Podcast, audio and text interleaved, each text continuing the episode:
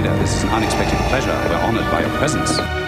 Yo, G, I'll be there to see why your homies ain't working their booties off. I assure you, Lord Vader, my men are working as fast as they can. We be seeing if they get this ride going with six foot seven of black staring down. I tell you, this station will be operational as planned. Well, the man don't think so, and he be cruising down here to check out this ride. The Emperor's coming here? Yeah, and he gonna put a cap in your white ass. We shall double our efforts. Damn straight.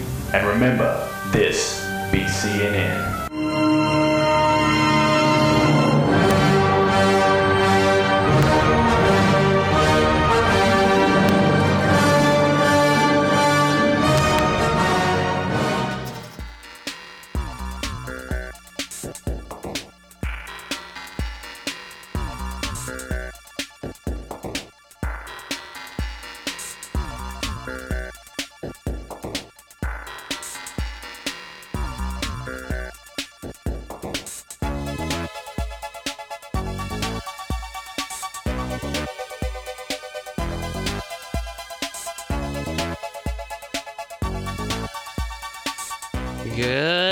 Afternoon. I'm Frank Ling, and this is the Berkeley Groks Science Show. That's right. It's our very special edition looking at the Nobel Prizes in physics, chemistry, and medicine.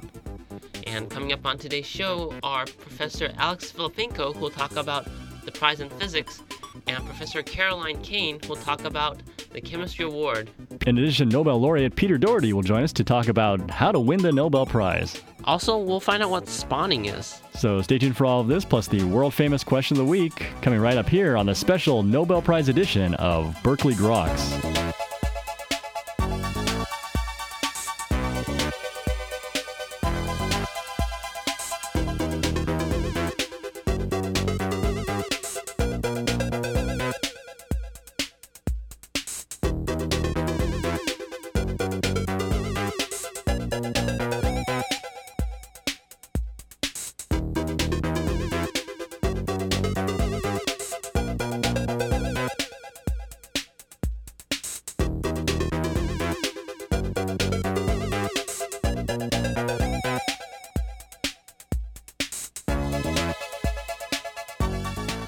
Welcome back to Berkeley Groks. I'm Frank Lee. And I guess that makes me Charles Lee. you must feel like a big winner today, huh? I think today and this week, in fact, science wins. Everybody wins. Everybody wins. And here on the show, at least we get to portray those winners as paragons of society. this is the time of the year when we can feel good about ourselves, huh? I think so. And then, of course, you know, around the holidays when you start drinking, that's also a good time to feel good about Oh, yeah. But the Nobel Prizes, the Nobel Prizes are indeed a good time to feel lucky to be a scientist. Mm-hmm. You know, every year I get excited just about this time, and I don't know why. I always think it's estrus, but in fact, it's the Nobel Prizes. Well, nothing can beat the human intellect, huh? I think so. Again, uh, another surprising group of winners, and we'll talk with a few professors later in the program about the um, medicine prize, the physics prize that was awarded earlier the week, chemistry Right. prize awarded today. yeah, of course. So, and of course, later in the program we'll Yeah, have. that was a real upset, right? Yeah, was- well, they're always upsets. I mean, you, you never know who's going to win these things. I always think it's going to be uh, Ian McKellen. Really? I, I was going to vote for uh, Patrick Stewart. I was going for Samuel L. Jackson, especially for getting rid of all those snakes on the plane. Those MF snakes, right? And, and of course, later in the program, we'll have former Nobel Prize winner Peter Doherty. He'll talk about how to actually go about winning such a Nobel Prize. oh, it's there's actually a formula, huh? You know, it's like everything nowadays. It's getting so anybody can win a Nobel Prize. Where's yours, man? Uh, well, I keep mine in the bathroom. It keeps the door open. uh, where's yours? It's my pants. Well- warm. It helps to promote your manhood, I suppose. I guess there's several stories why Alfred Nobel didn't give mathematics prize, right? Why is that? I think one of them was the girl he was interested in had turned him down and gone for a mathematician. I'm not sure if that's just urban legend, but that's one of the rumors flying around. Okay, and hence the Fields Medal was uh, established. That's that's the equivalent of the Nobel Prize. Right, wasn't this year one of the recipients uh, actually turned it down? Right, there were four of them. I think the guy who turned it was Perelman or something. Mm-hmm. Doesn't need any stinking medals. No, I, I- guess you don't really need medal stuff for your uh, scientificness. His genius. That just shows he's above it all. yeah. What I would do is I would actually take it and then I'd sell it on eBay. Because I, I think you can get as much as like a Southwest ticket for it. But, uh, then again, he's a mathematician. He doesn't need to go anywhere except the depths of his own mind. Numbers are just details, I guess. That was the joke at Caltech, actually, was the youngest non-math major always had to figure out the bill. Oh, yeah. Because by the time you were a senior, you forgot how to do basic math. And if you were a math major, you never knew how to do basic math. I never recalled playing any numbers in my math classes there.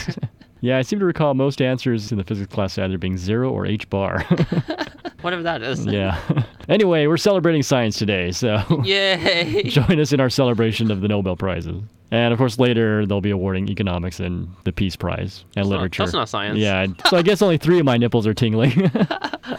Maybe I get a fourth one tingling for economics, but cool stuff. Stay tuned for some pretty cool interviews.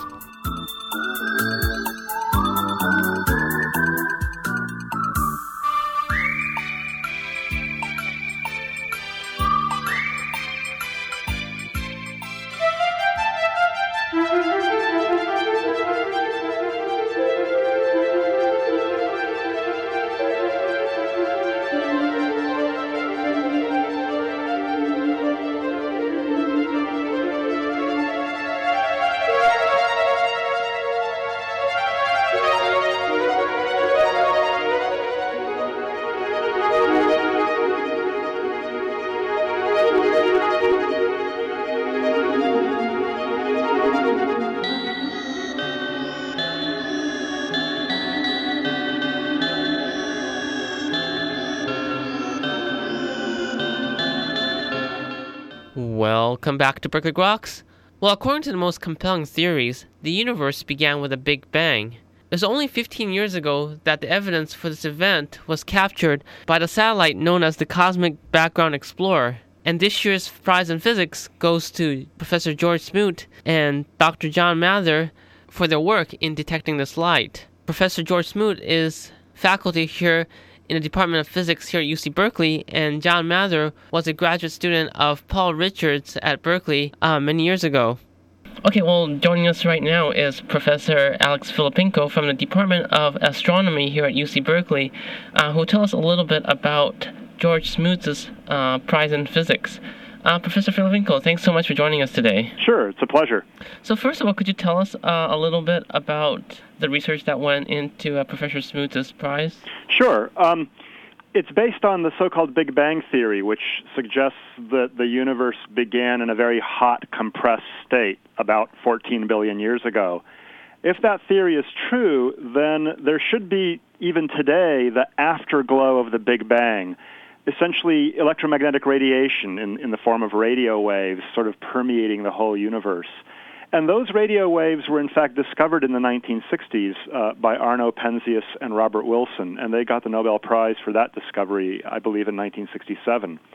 What Professor Smoot showed was that though this radiation is very uniform in the sky, there are small variations from one spot to another. So it's a little bit hotter in one region than another. And, and these are very minute variations in temperature because the whole thing corresponds to something like only three degrees above absolute 0 mm-hmm. And now we're talking about a few hundred thousandths of a degree variations around that. But that, those variations are important because they correspond to slightly overdense and slightly underdense regions of the universe from which then galaxies and clusters of galaxies and stars and, and all of the structure that we know of in the universe arose through gravitational contraction. So really, the, baby picture of the universe that he showed, uh, that he that he took, showed the, the small variations in density from which we uh, later on arose. And uh, could you tell us a little bit about the uh, the COBE satellite, which was instrumental to getting these uh, baby pictures? Right. The COBE satellite was a NASA satellite that was launched in 1989. And the first great result from the COBE satellite was to show that the spectrum, that is the plot of brightness versus wavelength, of this radiation that fills the universe, um, is that of what's called a black body, sort of an ideal radiator whose spectrum only depends on its temperature and the temperature corresponds to something like 2.725 degrees above absolute zero. So it's a it's a very cold universe out there. I mean, you know, here near the sun, you know, the Earth is warm, but we're in a very uh, atypical part of the universe. Most of the universe is very cold, and it's filled with this radiation, having this this perfect spectrum. So, uh, John Mather of the NASA Goddard Space Flight Center, who is the co recipient of this year's Nobel Prize in Physics, led the team that showed that the spectrum was that of this perfect emitter, a perfect thermal emitter, confirming that it probably comes from the Big Bang, the afterglow of the Big Bang, effectively. And then a couple of years later, uh, in 1992, Smoot's team analyzing the COBE data showed the first evidence for these small variations in temperature of order a few hundred thousandths of a degree. So that was the second big breakthrough from the data of NASA's COBE or Cosmic Background Explorer satellite. And so uh, it must be a real honor to have uh, George Smoot at the faculty here. Uh, what, what's it like working with him? Oh, you know, it's great to have people like that. Of course, many of us have been expecting that he'd get the Nobel Prize for years because this was such a monumental discovery. And I'm very, very happy that he and, and John Mather at Goddard have been um, duly recognized. Uh, I, I know George personally. He's a fun guy to, to talk to.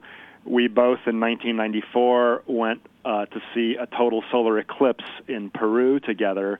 We were lecturers for a local company called Wilderness Travel that had set up um, some groups of people to go, you know, to see this total solar eclipse, and and we were the lecturers there. So that was a lot of fun, and you know, I've sort of just chummed around with him over the years, and he's he's great fun to talk astrophysics with. Great. Do you have any interesting anecdotes you want to share? Um, well, I, I guess uh, there was one time he was wandering around with a patch on his eye because he had had some eye infection or something. But a lot of people called him, you know, the, the Berkeley physics pirate for a while there. Uh, and I think he kind of enjoyed uh, this this pirate image with the patch over his eye. I'm not exactly sure what had gone wrong. It was just some you know temporary infection or something.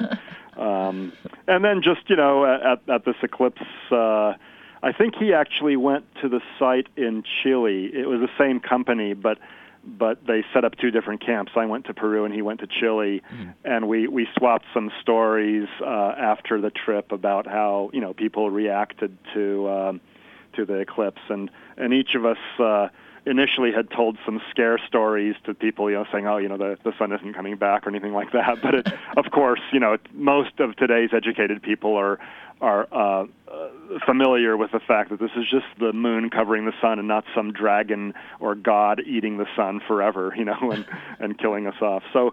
Um, yeah, he's just a fun guy. Well, Professor Filippenko, thank you so much for your time and thanks for your comments today. Sure, it's a pleasure. And we were just talking to Professor Alex Filippenko on this year's Physics Prize. In a few moments, Professor Caroline Kane joins us to talk about the prize in chemistry, so stay right there.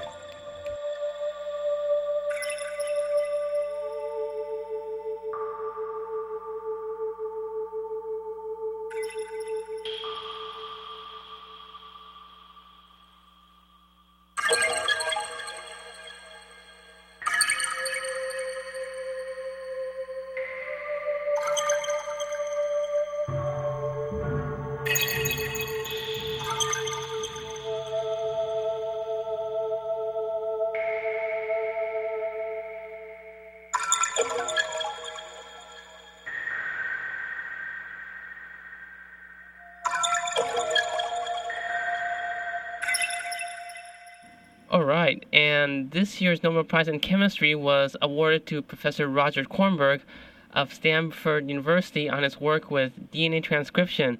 And joining us right now is Caroline Kane, who will tell us a little bit about his work that led up to the prize. Uh, Professor Kane, thank you so much for joining us today. Certainly. So, uh, are you familiar with uh, Professor Kornberg's work? Yes, I am. And could you tell us a little bit about it?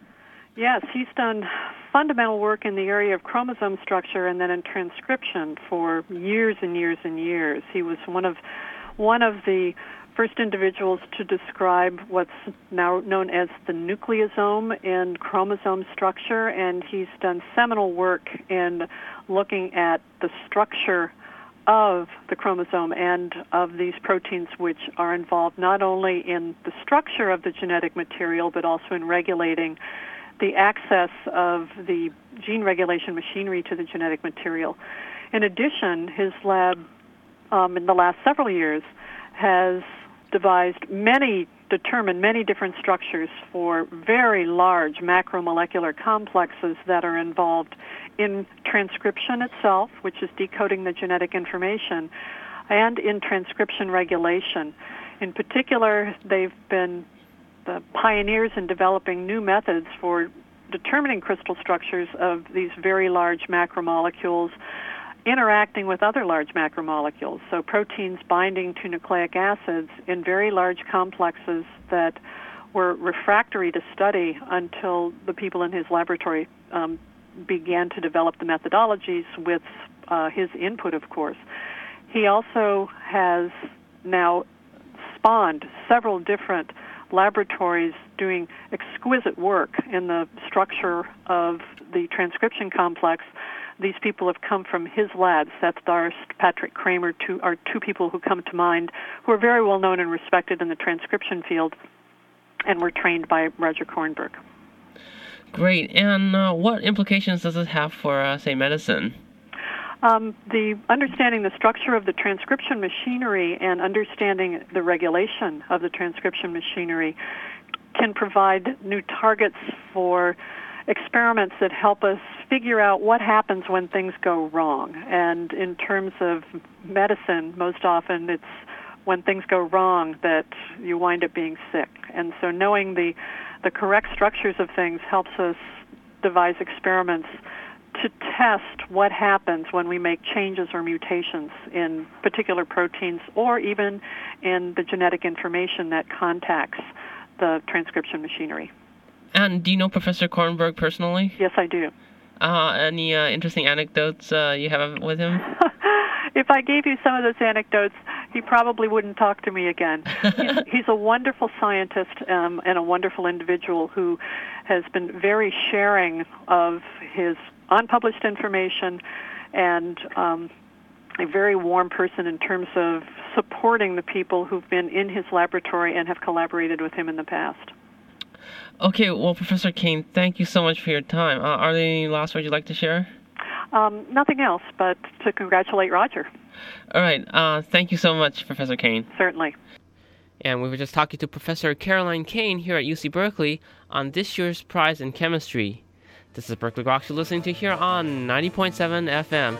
In a few moments, Charles talks to Peter Doherty on how to get the Nobel Prize.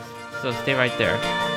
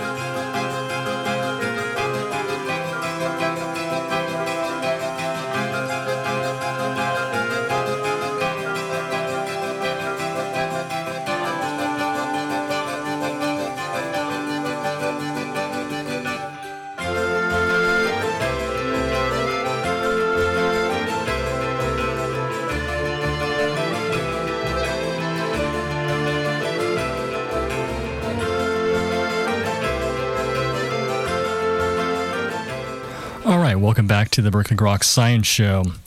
Well, the Nobel Prizes celebrate profound achievements in the sciences, yet the life of a scientist is filled with many frustrations and side roads on the route to scientific discovery. What does it take to navigate the winding roads of science, and what does it take to win a Nobel Prize?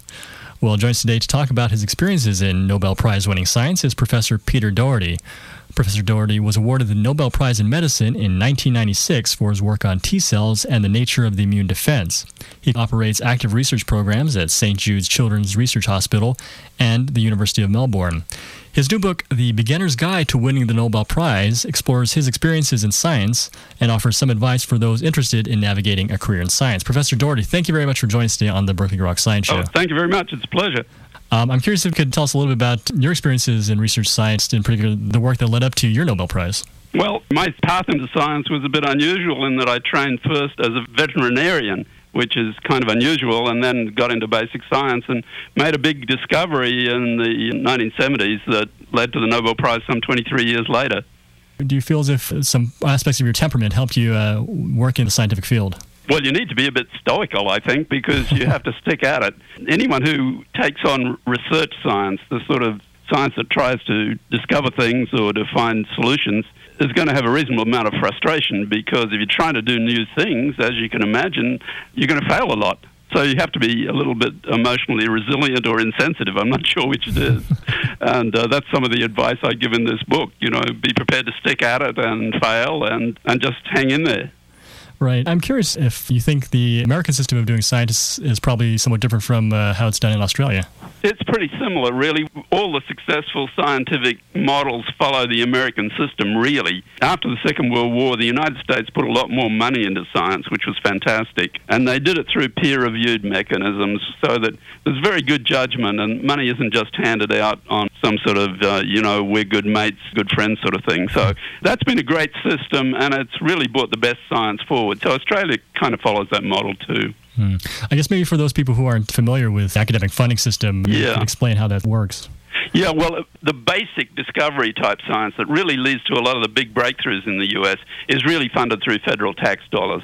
And in the medical research area where I'm involved, it's funded through what we call the National Institutes of Health extramural program. And that probably has contributed more good things in the 20th century than any other single thing, I think. It's been a fantastic enterprise, and Americans should be tremendously proud of what's been done in that research activity. Mm. How is uh, science funding nowadays in the current climate? It's a bit diminished. Uh, you know, obviously there are financial problems in the U.S. at the moment. As per head of population, what's also happened is a number of other countries have become very aggressive about pursuing research science, and you can see this emerging, particularly in the Asian economies, in China, in Singapore. Uh, many countries are talking about it. So it'd be a great pity if uh, the U.S. in any sense lost that leadership because, of course, as we all know, a lot of our manufacturing has gone elsewhere. So it's really intellectual innovation, discovery, novelty, creativity that's going to drive the US economy. And I don't think it's wise to back off in this type of activity. Mm. What do you think can be done uh, to attract more people into the sciences? Plenty of people are attracted into it, but what you find particularly in American research laboratories is a lot of the people that are coming there are coming from countries like China, and there's not as many Americans getting involved as might do so. And so that's one of the reasons for writing this book is really to try and talk to young people and say, you know, this is what this scientific life is about. This is why it's fun and it's worth doing, and this is why you should consider it. And if you've got religious beliefs, well, that doesn't necessarily stop you being a good scientist, and all, all sorts of those sorts of things. I wanted to talk to just normal human beings, not mm. to some people who are living in an academic ivory tower somewhere. Right. I think one of the main dissuading factors involved for people choosing career in academia is, of course, monetary. Yeah. there's an issue there? It's a high risk activity. Yeah. I've got some scientist friends who've made enormous amounts of money. I mean, hmm. they've discovered something, started a company, they're multi, multi millionaires or more. And there are those situations. But uh, another thing I would say, though, about science, even if you do train in science and for some reason you don't go on with it, it's a very good training because it does teach you to look at evidence. It teaches you to be systematic in what you do.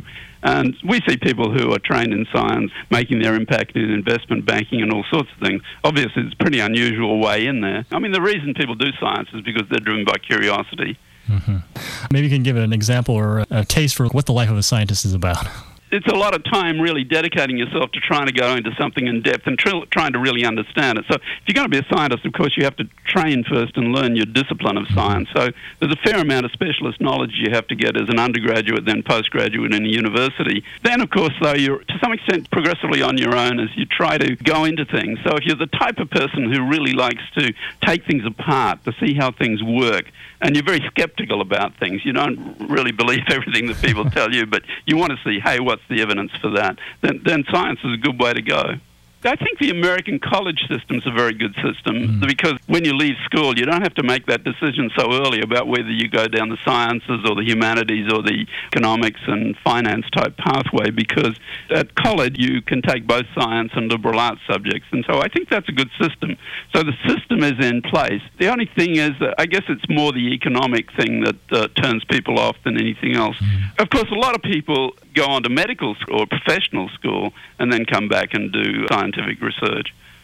So you're you're obviously a very successful scientist, having won a Nobel Prize. I'm curious, what insights do you have uh, having gone to that level? Well, you know, when you win something like a Nobel Prize, then it tends a little to take you out of science because what happens is because the Nobel Prize has very high profile in society, mm-hmm. it's the one thing that people do recognize in the media and so forth about science then you find yourself you're more a spokesman for science than you were before. You have you have a public voice. I've been doing a lot of that over the last 10 years, which is one of the reasons I tried to put it together in, in this little book so that, you know, I could tell people, go and read my book. Well, I certainly hope they do. I'm curious, what, what do you think are the big questions in science that young people can be addressing in the future? Well, there are enormous problems that need to be addressed. I mean, the questions and where the discoveries will come from, nobody can really pick that. I mean, you can't pick where a discovery will mm-hmm. happen, but if you think of the problems we're facing, the problems to do with global warming, with having to find much better and much cleaner energy sources. There are enormous challenges there. There are enormous challenges in infectious disease, which is my area, immunity. We don't have a decent vaccine against tuberculosis. We have no vaccine against AIDS. We don't yet have one against malaria. There are a whole lot of diseases out there. Also, with the enormous advance we've had through uh, molecular genetics and now genomics, sequencing the whole human genome. There's tremendous potential for new cancer therapies and new discoveries in that area. Nanotechnology offers tremendous uh, possibilities for medicine and for all sorts of things. So there's a lot of scientific challenges that are going on for a very long time. In fact, it's much more exciting to look at it now than when scientists were looking at back in the 60s. Some of them thought that science was pretty much over. It's clearly not. As you did mention before, other countries are starting to invest more heavily in science. Do you think that there are more opportunities for scientists abroad who are training in the U.S.? if uh, if the current grad situation stays as tight in the U.S., that could be a possibility. Some countries are really recruiting uh, scientists. It's not likely that'll be the case in the long term, though. I think the US, to me, is a very sensible and adaptable place, and science always has been a pretty high priority. I think people like the idea that you work with integrity and you try and find out something that's true. To wrap things up, maybe you can give the tips on winning a Nobel Prize.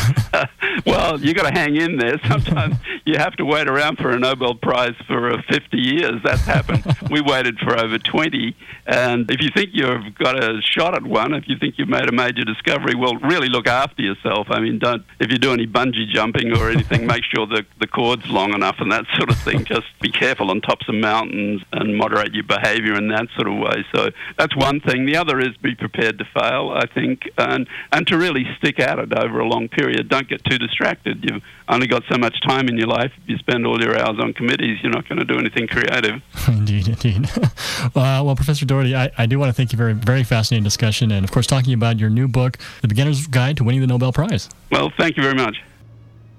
Well, thanks a lot, Charles. And this is Berkeley Groks you're listening to here on 90.7 FM, KALX.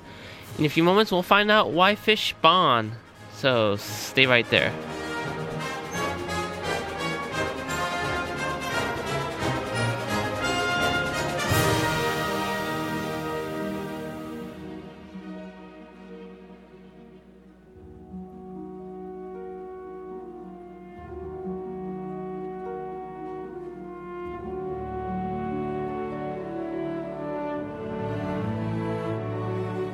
Ja, Swedish water, Swedish water. Alfred Nobel here at IKEA. And I'm look, there's water, Sweden. There, there, there's water, water. The fish, they're swimming up a stream. I don't know why. They're swimming up the stream. They're spawning. Spawning, spawning, spawning. Why? This is amazing, amazing spawning. With the fin and the swam and the swimmy swam. Why don't they get a Nobel Prize for that? Well, at least they get to create more fish. So Swedish swan Procreate. Hmm, and Yoda with this week's question of the week. From across the galaxy with strong force, it emits, hmm, a false artist. But what is it? If you know or think you know, email us at groks at hotmail.com. You won't win anything, hmm, but the force might be just brighter. And that's all for our special Nobel Prize winning edition of Berkeley Groks. That's right. Make sure you tune in next week for more from the world of science and technology. If you'd like to contact us here at Berkeley Groks, you can email us at groks at hotmail.com. For Berkeley Groks, I'm Frank Ling. And I'm Charles Lee. Make sure you also see us on the web at www.groks.net. Have a great Nobel Prize winning day and stay tuned for more music.